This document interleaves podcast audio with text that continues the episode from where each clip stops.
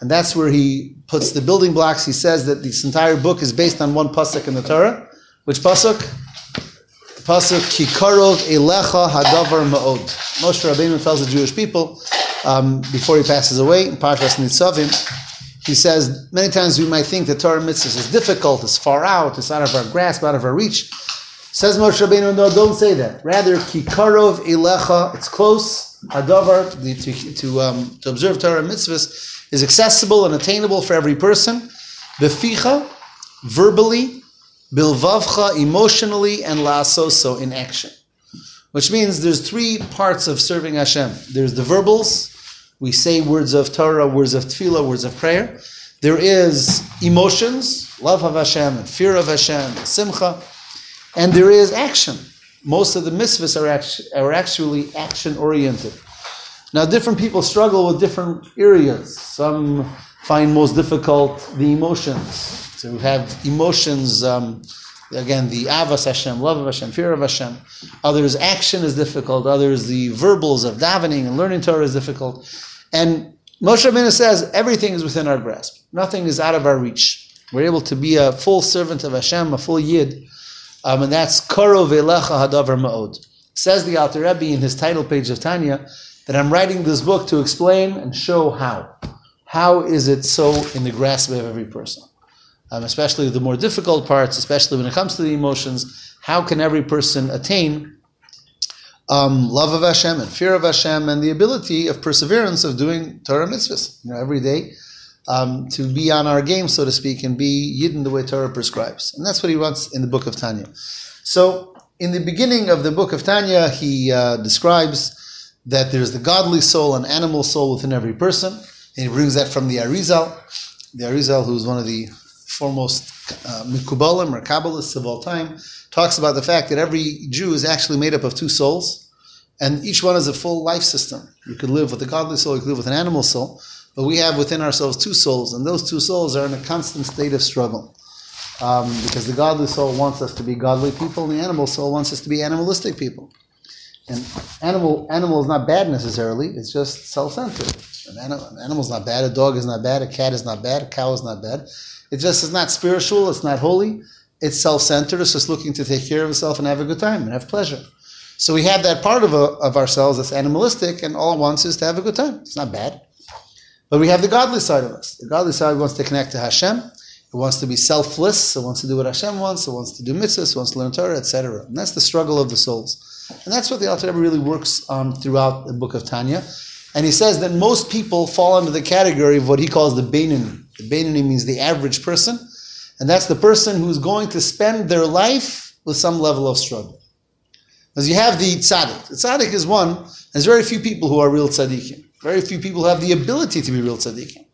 The tzaddik is one who's able to get rid of the animal soul. They're only godly. That's all they care about, all they want, all they feel for, all they're interested in. Then you have the Rasha. You have someone who's totally wicked, not looking for anything positive.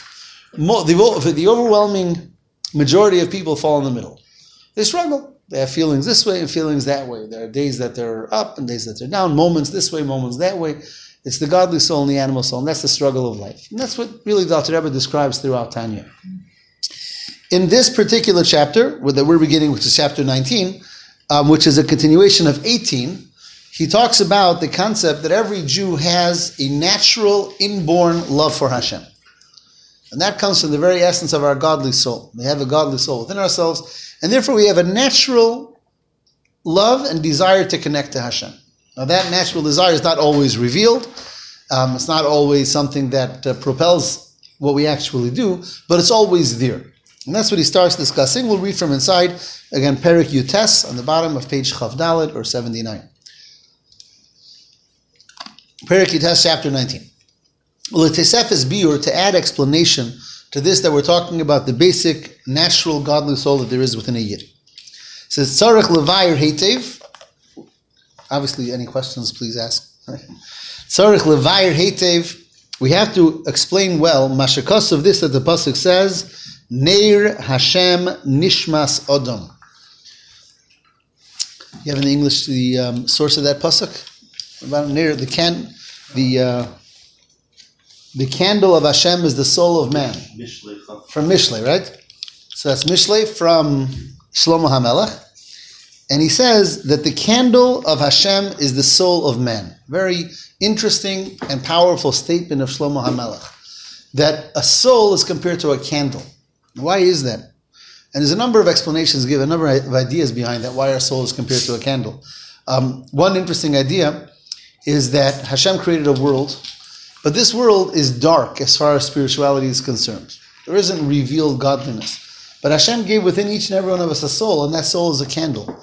And those candles are to bring brightness and light to the world. And that's the job of a Yid. The job of a Jew is to bring the light of Hashem, the light of, through Torah and mitzvahs, to the entire world. So that's one pshat, one idea. Here he talks about a different point. He says, Pirush, this means, She Yisrael, a Yid Hakrim Adam, they're called Adam.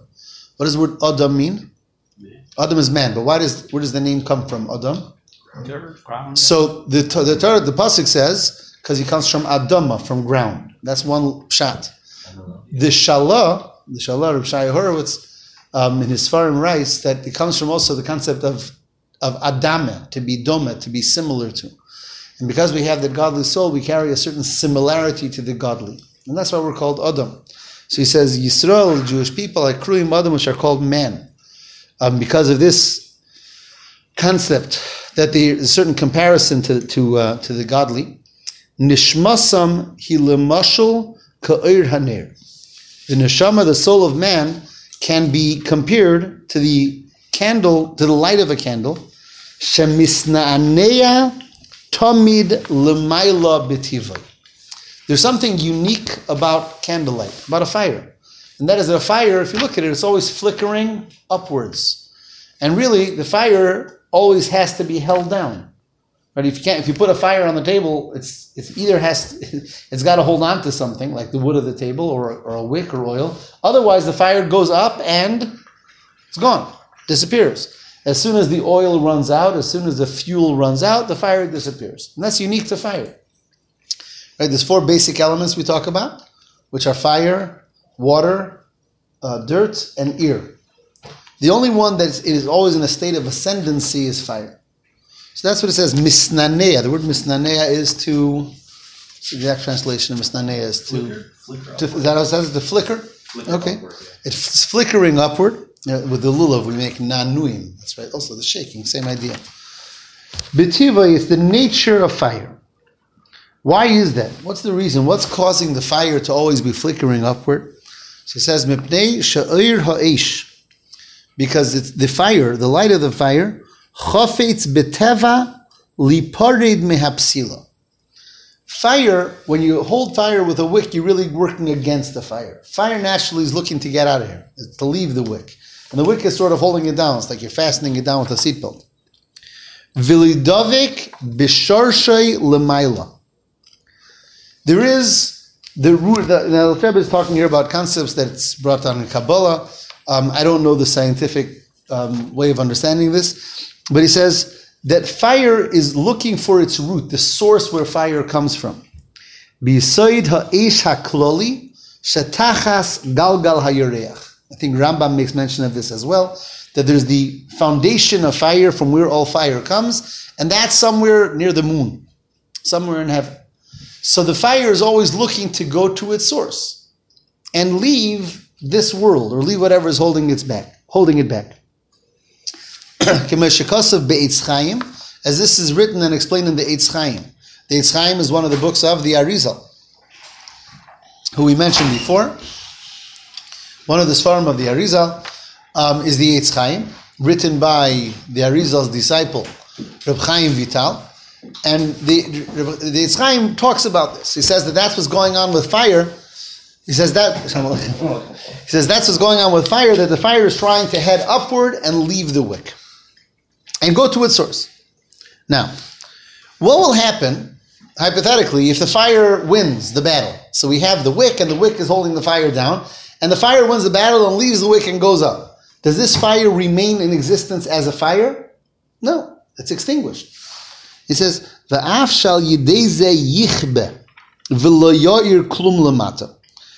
if the fire leaves the wick and flickers upward and it gets extinguished, so there's no fire left down here.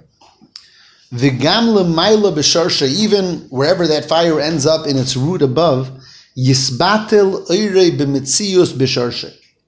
This, the light of this fire will be totally lost, totally bottled, totally nullified in its source. Af al pikein, nevertheless, bekach hu chafetz betivai, this remains the natural desire of the fire. This is the metaphor. This is the concept. So he says like this. Again, Shlomo Malach says, what's the best mushal? What's the best uh, metaphor for the soul? Is a candle. The candle of Hashem is the soul of man. Why a candle? So this is what the Tanya is telling us. What's unique about a candle is that the, the fire is looking to go back to its source and lose itself in its source, be nullified in its source, and there won't be any fire left. And therefore, we have to work on keeping the fire down here. And again, as long as there's oil, the fire stays. The oil finishes, the fire is gone. The same is with our neshama. What does our neshama really want more than anything else? If you just, if, if our, if you give our soul a microphone and say, "Talk," what do you want? The soul wants to go back to its source. What's its source? Hashem. The soul comes from Hashem, it's a part of Hashem, and the soul's desire is to go back up to Hashem and get lost there, so to speak. Meaning, the soul is not looking for a selfish gain. I want to have more this, or I want to be more spiritual, or I want to have Gan Eden. The soul really is not looking for Gan Eden. It's not looking for anything. The soul is looking to be connected, be one with its source, even at the extent of losing its own entity there. Right? The truest form of love for something is when I want to be there, I want to be with it, even if I lose my own self. I don't, I'm not looking for myself. I'm looking for my union with that whom I love, which, as far as the soul is concerned, is Hashem. So that's the connection, says the Tanya, between the soul and fire. Just like fire is looking to leave the wick, leaving the world, and go to its source, even if there it's going to lose its own entity. In the same way, the soul, what the soul wants, is to depart from the body, reconnect to Hashem, and lose itself, so to speak, in its source. And that's how he continues. And he, you know, he, he first he described the analogy of the candle. Now he goes to the soul. He says, "Kach nishmas ha'odam." The same is with the soul of man. V'chein bechinas ruach v'nefesh. In the soul, there's different levels. The Kabbalistic is neshama and ruach and nefesh. So he says really all parts of the soul, whether it's the neshama aspect or the ruach and nefesh, is cheftza v'cheshka. Its desire, it's what, what it's looking for. Betiva by nature is liparid velotzeis min haguf. The soul would love to leave the body, vilidovik bisharsha umekoira bahashem, and to cleave in its source and roots in Hashem. Chaye hachayim baruchu, the source of all life, blessed be He. Hagam shetia ayin ve'efes. Even though when the soul will come, now here in this world, the soul is a whole entity, a person, you know, this person, that person. Um, but when once the soul leaves and returns to its source, dear, it doesn't. It's not its own entity. Vitisbatel sham legamri. It loses its own its own self, you know, self entity. And nothing will be left from the way the soul is when it is down here. Af al pikein, nevertheless. This remains the desire of the soul. The soul wants to connect to Hashem. So that's the that's the opener of this parak. What is a soul? What is a soul looking for naturally, instinctually? The soul, or instinctively, that is, the soul is looking to connect to Hashem at the risk of losing its own entity, and that's why Shlomo Melech compares it to a fire. That's where you have the concept. Anyone ever heard of the concept called kalos hanefesh? There's some there's a concept of, that a person's soul is in such a state of desire and union that the soul leaves the body and a person can die. Anyone knows anyone like that? No one? You heard of anyone like that in history? Who? They actually live or they die? That they died. That's not the same thing It as the happens to Neshika everybody, thing, right? right? Similar, similar. And that happens to everybody. You die. Well, everybody dies at some point, but that that's for different reasons. You're talking about something else. I'm talking about something else. I'm talking about someone because of the Was um, it like a because of and the Kipper that just dropped this, dead? the desire of the soul to connect to Hashem. The soul just leaves the body. A person's soul is in such a state of spiritual uh, excitement or whatever we're looking for, so it leaves. So it's interesting. Who are two tzaddikim who passed away in the Torah? Nadav and Avi, right? On the day that the Mishkan was consecrated, so Aaron's two sons, they go into the Kodesh HaKadoshim and they die. And the Torah, it's very unclear what happened there. Why did they die? Where did they, it says, "Vayetze Eishmila," a fire comes forth from Hashem and their souls go away. In fact, even though the Torah says that a fire um, killed them, but their bodies stay whole. Because it says right after that the bodies were taken out and they were buried. So why did they die? So there's different, like in every area in Torah, you have different explanations, different mefarshim. But one of the great mefarshim on Chumash is the Or HaChaim. Right? In, in your in a classical Chumash, you have the Or HaChaim, who was a, um, lived in the same time as the Baal Shem Tov. And his was one of the greatest commentaries on Chumash. And he writes at length that they were such great tzaddikim. And this was a day of such spiritual revelation that their souls were so inspired that in their in their in their love and desire to connect to Hashem, they went into the holiest place and their souls just went straight up to Hashem. So it doesn't say something about a korban zara or something. Right. So it says that that so the pasuk says bakrivam korban zara, which is very so that's where all the mafarshim go off. Which korban did they bring and why would they bring it and so on. So the way the Or HaChaim explains it that it was a korban zar because it was bringing themselves closer to Hashem in a way that Hashem doesn't ultimately want from us. Hashem doesn't want us to be so spiritually excited that our soul leaves our body because He created us to be a soul in a body, He created us to be in this world. So it was considered a sin on their behalf that they let their spirituality get get get um, get the best of them, so to speak, and leave them. Um, but that's their their Or HaChaim, right? So he writes it at length. He goes, it's a lengthy piece of Or HaChaim. If you look into Chumash Mikroes Gedolis in the beginning of Parshas, um, or the Ashwell Or HaChaim, I'm sure he'll have it there as well. I'm sure he'll have it.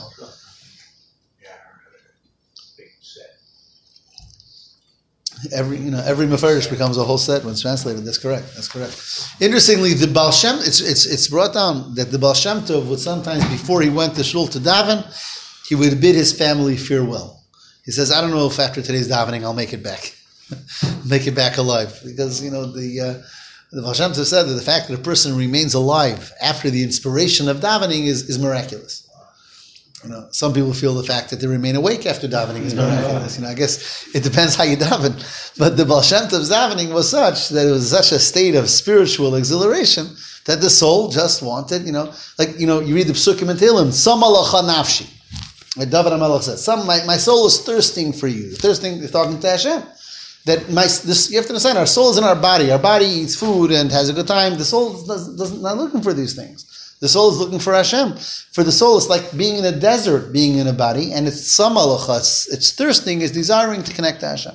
So I have a question. What what differentiates the soul or the spiritual aspects of things that are attracted to being nullified before Hashem and the klipos or the klipos noga stuff? Why doesn't that? Why doesn't doesn't everything want to ultimately just go, re- revert back to its source? Is that sort of like Right, so that's a good question. So the answer is because Hashem, the word klipa itself, what does klipa mean? The actual literal word means a shell. That means that it, it covers over what's inside of it. Because everything comes from Hashem. The worst things in the world also come from Hashem. The question is how deeply Hashem is covered and concealed in that area. So the soul, when we're talking about the soul, we're talking about something that's godly, not concealed, where the godliness is revealed. So the soul who has this revealed state of godliness feels that. And if it feels that, that's all it wants. The more, the more godliness is concealed, the less we're going to feel it. So once we get to the person level, and a regular person, so our soul is very, very concealed. So therefore, we might know about Hashem and we might get inspired from time to time, but very unlikely that we'll get inspired to this level that we're discussing here of just this desire of being lost in godliness. But at the soul level, if you're able to, again, if you're able to zoom in on the actual soul, which there's no concealment at all and it's connected to Hashem and feels that connection, so that's what it's looking for. But even the klipa itself is, is a creation from Hashem. Everything is. Everything is ultimately a creation from Hashem. The question is, how covered is Hashem in that creation? Um, according to Kabbalah, it's all about this one word that you read about over and over, and it's called tzimtzum, which is contraction or concealment. And all creation is levels of Hashem's concealment. Even angels, um, there's different levels of angels. You know how how much um, revealed divinity is there, and how much less divinity is there. Rambam writes in his book of Halacha, there's 10 levels of angels, and the, the levels that are closer to Hashem, or there's more godliness revealed in them, less and less and less. And then there's people, and then there's animals, and then there's different types of people, and so on and so forth. So it's all levels so of soul concealment. in its in its essence ha- essentially has no self, has no individuality. in its very earliest form. I'm saying what you're talking about. If it wants to go back to Hashem, what, what I guess what I guess the question I'm asking is, what defines you as you? Who are you? At the end of the day, when you peel it all away, are you your soul, or are you a klipa on top of your soul? It's a very good question. the answer is there's two souls within us. There's a godly soul and there's an animal soul. And those two souls are living in a body, which is a third entity. Right? The body is a physical entity, a very, you know, it's a body, something we can touch. So we have a body, which, in, as far as the body is concerned, we're just like an animal, also has a body. And in that body, there's two souls. There's the animal soul, which is the vital soul that we're alive, like any like any living organism, any living being. And then there's a piece of God that Hashem invested within each and every one of us. Now that piece of God itself is very layered. Even that piece of Hashem, because there's the essence of that soul, and then there's the different soul powers, and we learned earlier. So even the godly soul itself is very, very layered. But at the very root of the soul, it's a part of Hashem, that that part of Hashem was given my name and was shipped into me. So in order for the world and Hashem's world to to uh, bring out His, let's say, His presence for us to whatever those investments are in all the different billions of forms that there are, but which we call millions, right? That it's a that it's a it's a uh, culmin- all of it is a culmination towards his towards Hashem's uh, uh, what's the word? Uh, re- revelation, revelation, to, to re- revealing it. That that is what that is what is unique. That your role, that, is what makes it unique. Say again. That they, that they- the- that they are unique Yeah. in order to perform some role to bring about the re- revelation. Right. And those- each soul has its own job and mission. Right, like your But that piece of soul that wants to go back to God. That that that piece of that part of God was the the the kind part, or the or the caring part, or the or the tough part, and like that is that Like is I just you. want to say, then what's the point? Like, if the goal is ultimately to have Hashem revealed, right? Then we, then ultimately the goal is for us all to go back there and be nullified before Hashem. Not, not, not really. Not really. Here for the For Hashem to be here in this world, we're not going up. He's coming down. You know, it's not that- how does it- the, how does the, the ultimate exist? the ultimate goal is not that this world should stop existing. The ultimate goal is that this world should keep on existing, and Hashem should be fully revealed in this world as it is. Now, the, when Mashiach comes, it's not going to be a different world. It's going to be the same world and the same whatever you see today, you'll see then. Um, except that it's going to be a world in which Hashem will not be any more hidden over and camouflaged. And there will be a revelation of Hashem in this world through all of our Torah and mitzvahs and good deeds in this world for these thousands of years. So I understood it, maybe I'm wrong, is that I thought the Mashiach thing was a transitory period. I thought it was the the, the, the corridor to get to Aden, basically. So you're going off into this. Can be, this is a whole topic for Okay, itself. But I'll just I just I deal with it in, in 30 seconds, and that is that you're going into one of the greatest debates in Jewish theology of great Torah um, um, uh, authorities. There is an opinion that says what you said, that comes Mashiach, and then we'll go to Israel, and then and ultimately it's becomes will become souls without bodies and becomes a, t- a different type of a situation. Whatever, yeah. There is such an opinion. In fact, Maimonides is of that opinion. However, Nachmanides, Ramban disagrees with that, and Hasidus and Kabbalah side with Nachmanides that Really? the ultimate goal is in this world, and that the ultimate goal is revelation of Hashem in this world, souls within bodies, and that's why there's a resurrection of the dead, and this is the world that Hashem wanted, where He should call home. So that becomes the majority opinion, and the definitely the opinion that all Kabbalah and Hasidus is going to follow, which is more rooted in Nachmanides than Maimonides. So you gave a good pitch for Maimonides there. No, I, I thought I thought it was a nat, like a natural phenomenon. It sort of makes sense, right? And then it transitions into something that's more supernatural Right. at this point. Right. But Chassidus takes the other the other view. Then it stays. and that is the world stays a natural world, and Hashem comes into this world. It's a natural world where Hashem is revealed and goodness uh, reigns supreme But like, I in guess ultimately, do you have the fear? Is there that? How do you have individuality if you don't have? Okay, so that's a You different. know I'm saying? Like, that's how do really you a different type of question.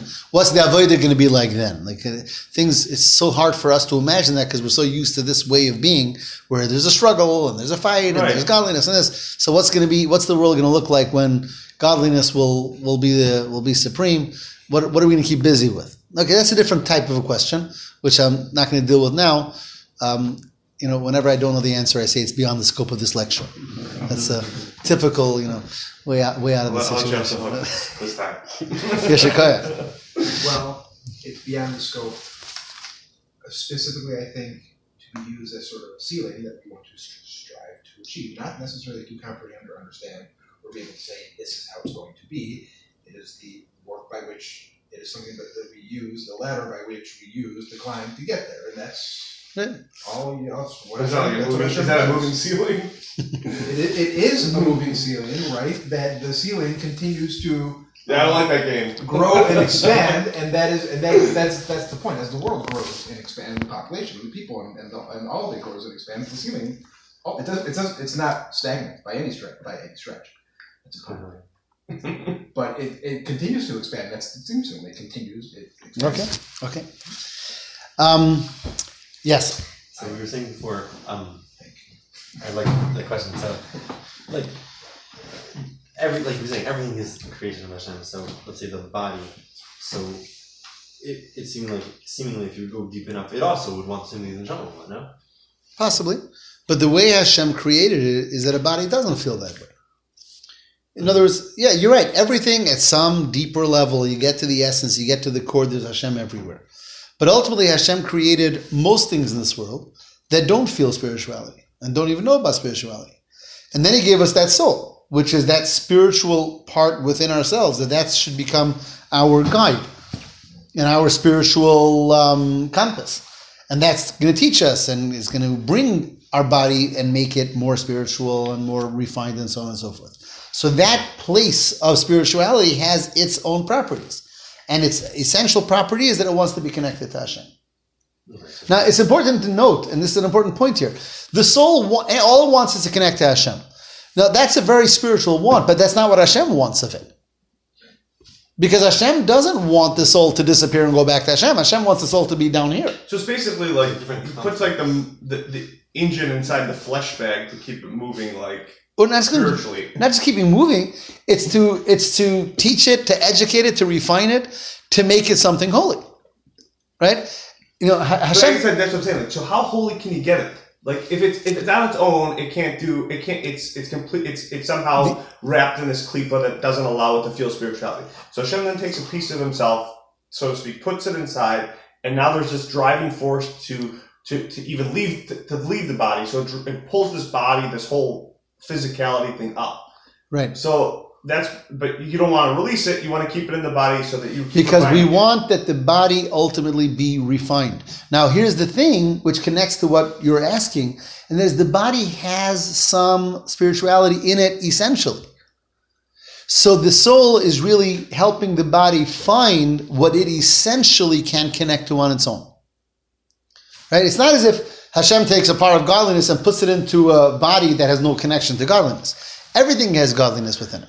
But in everything, the God, godliness is very, very hidden, very covered over. So Hashem sends that soul, and that soul is there in order to awaken and to find and refine the holiness that's within everything in this world, ultimately, that everything contains on its own. So let me a rudimentary question, and then I'll, I'll, leave, I'll let you keep continue. This is my last question, which is questions Can- rudimentary guide. Can we have it in writing? We need- which is you know, okay, you were recorded there. okay, I'm recorded? Okay, this is my last question for the night, which is what is what is it so important that the body be refined? Ultimately, what's what is the why does God care? Why do we, should we care? I know Hashem said so, so if that's the answer, that's fine. I'm saying why what does God care if this physical body gets whatever spiritualized That's rudimentary. I'm afraid to ask him what he's doing. well, it seems like basic. It seems like the No, no, basic it's foundation it's it's question, a it's a it's a great question, question. and it's it, it, the answer to that question is really the answer to why Hashem created a physical world. In other words, Hashem could have just created a world of souls, a world of angels, and clearly the whole purpose of everything was to create something that's very physical, and very materialistic, and very material, and to bring godliness there. So if the soul is perfect and the body is imperfect, then the purpose of creation has not been reached. Hashem created a physical world. Bereshis bara Elokim shamayim va'aretz, heaven, earth, animals. He created a very physical world. And he wanted to dwell in that physical world. And he sent candles, or souls, into that physical world to work with the physical world and make for Hashem a physical dwelling place.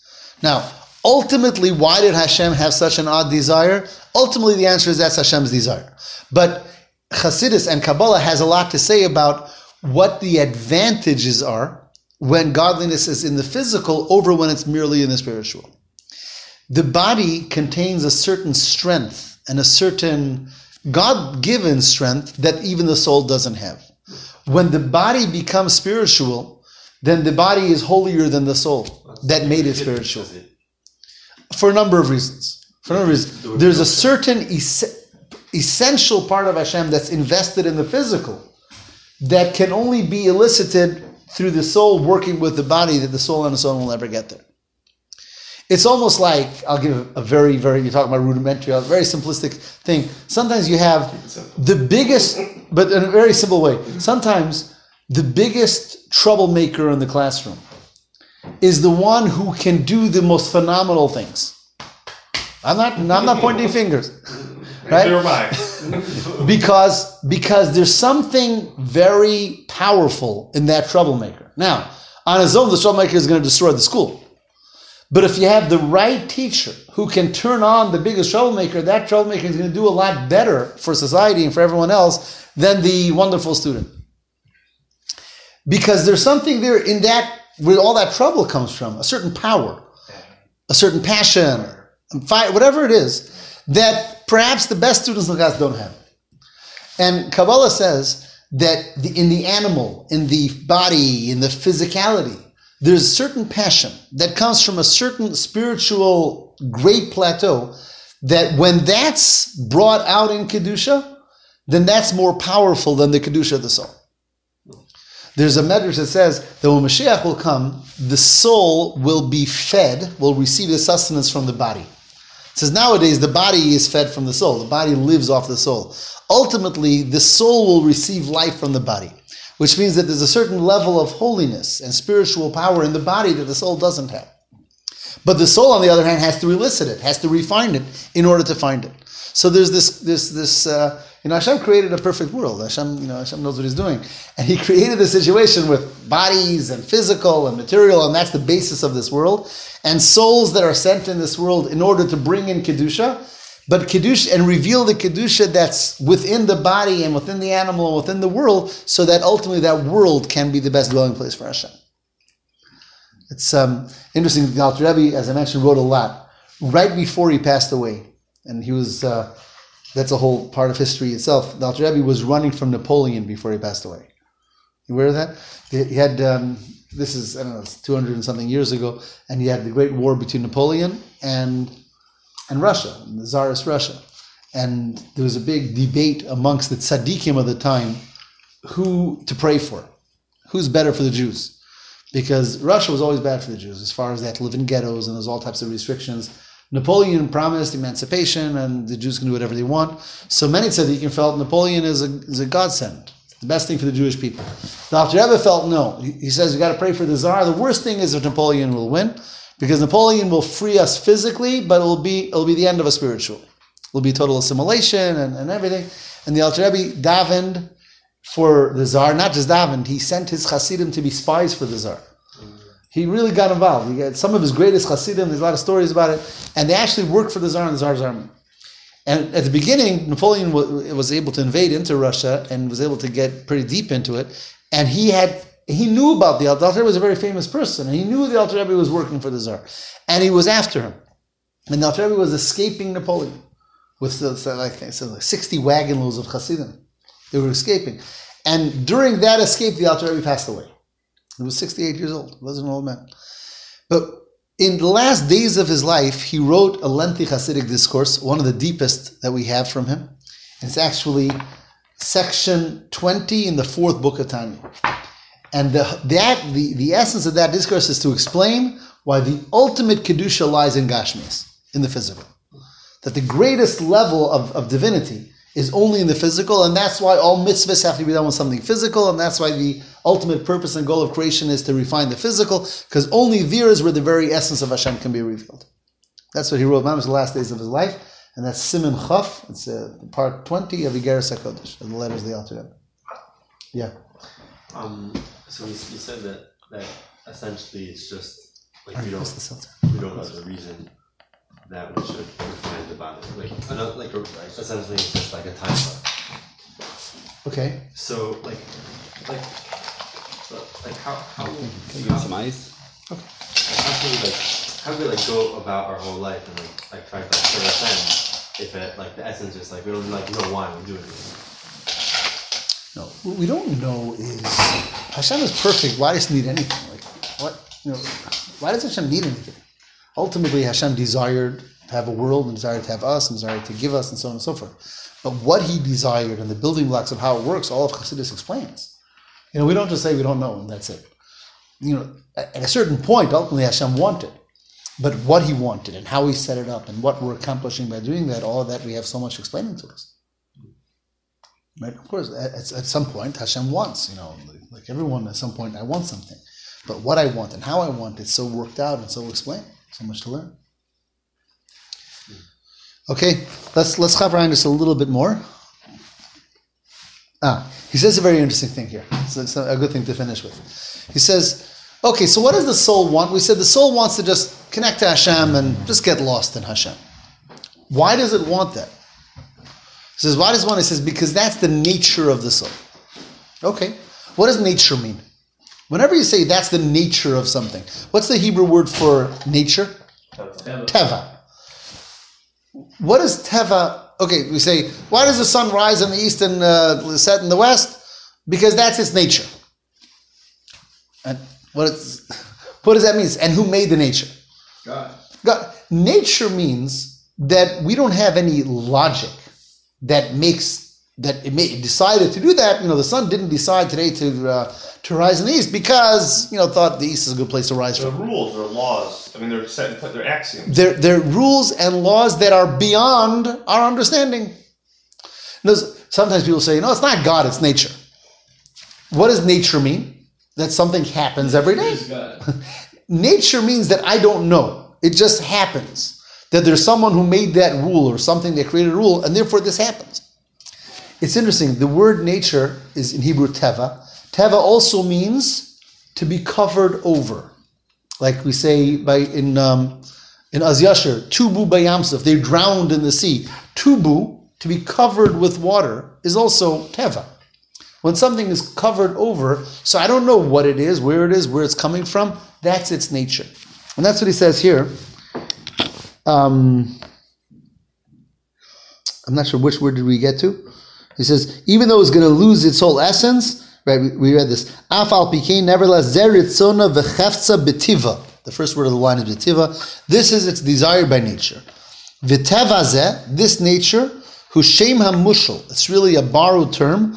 L'chol davar she'enei bebchinas tam vadas.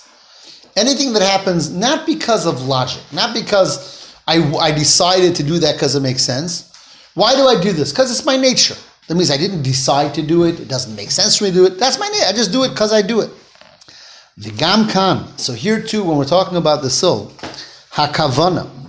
The the um the the, the intention is sheratzain v'chefetz ze benefesh.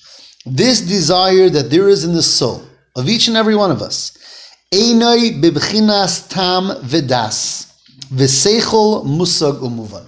And this is a very important Tanya idea. What connects a Yid to their Yiddishkeit is not merely logical. You know, because it makes sense, because I figured it out, therefore I want to be a Jew, or therefore I want to connect to Hashem, or therefore I want to have be part of the continuation of the Jewish people. Our connection to who we are is not based on logic. It's our nature. Again, is nature a good thing? Is it a bad thing? It's a nature. It is who we are. Our soul wants to connect to Hashem because that's the nature of the soul of a Yid. Ella lemaila mehadas v'seichel hamusag v'hamuvan. It's beyond understanding. It's not logical. V'hi bechinas chachma shebenefesh. That is the level of chachma of the soul. Sheba or Ein Sof baruch Hu, within which a, a part of the infinite of Hashem resides. And therefore, one will say, uh, candle, it doesn't make sense that you should leave your wick. If you leave your wick, you're not going to exist anymore. You know, no one's going to see you. So, what would the candle answer? Sorry, that's my nature. My nature is to do something that's perhaps illogical. The nature of Yidden is to do something that's illogical, which is why, and we're, we're not going to get to that tonight, tonight, but hopefully next week or the following week, which is why one of the things that Jewish people have done historically is give their lives not to disconnect from Hashem. And we're talking about by thousands and throughout the generations, and this is a historical thing about the Jewish people that we've been persecuted and time and time again in so many different ways. And so many times we were given the choice. Just, you know, just renounce your Yiddishkeit or be killed. And we have thousands and thousands or tens of thousands throughout the generations who said, I'll die. And we're not talking about rabbis and scholars and prophets. We're talking about the regular people, the regular Yidden. No, that's not logical. Where did that come from? The answer is because that's the nature of a Yid. That's the nature of the neshama, which is not based on logic, not based on understanding. And that's the um, opener of this perek, and it says this is what Shlomo Melech meant when he said that our soul is like a candle. Again, the candle is unique with that that not understood desire to get lost, to leave, and just connect to above, and that's within the soul, within, within the neshama of every yid. Um, I think we'll stop here in the Tanya, and get, we'll continue from there next week. But we have uh, two three minutes. I'll tell you. I'll tell you a mice. I'll tell you a story. Typically, we remember the stories as good as the Tanya, right? Um, so this is a story that just happened two weeks ago on Sukkot. You were Sukkot in Israel, are you right? Mm-hmm. Let's see. Did mine also record till now? Um, yeah, did. Mine actually, unfortunately, cut out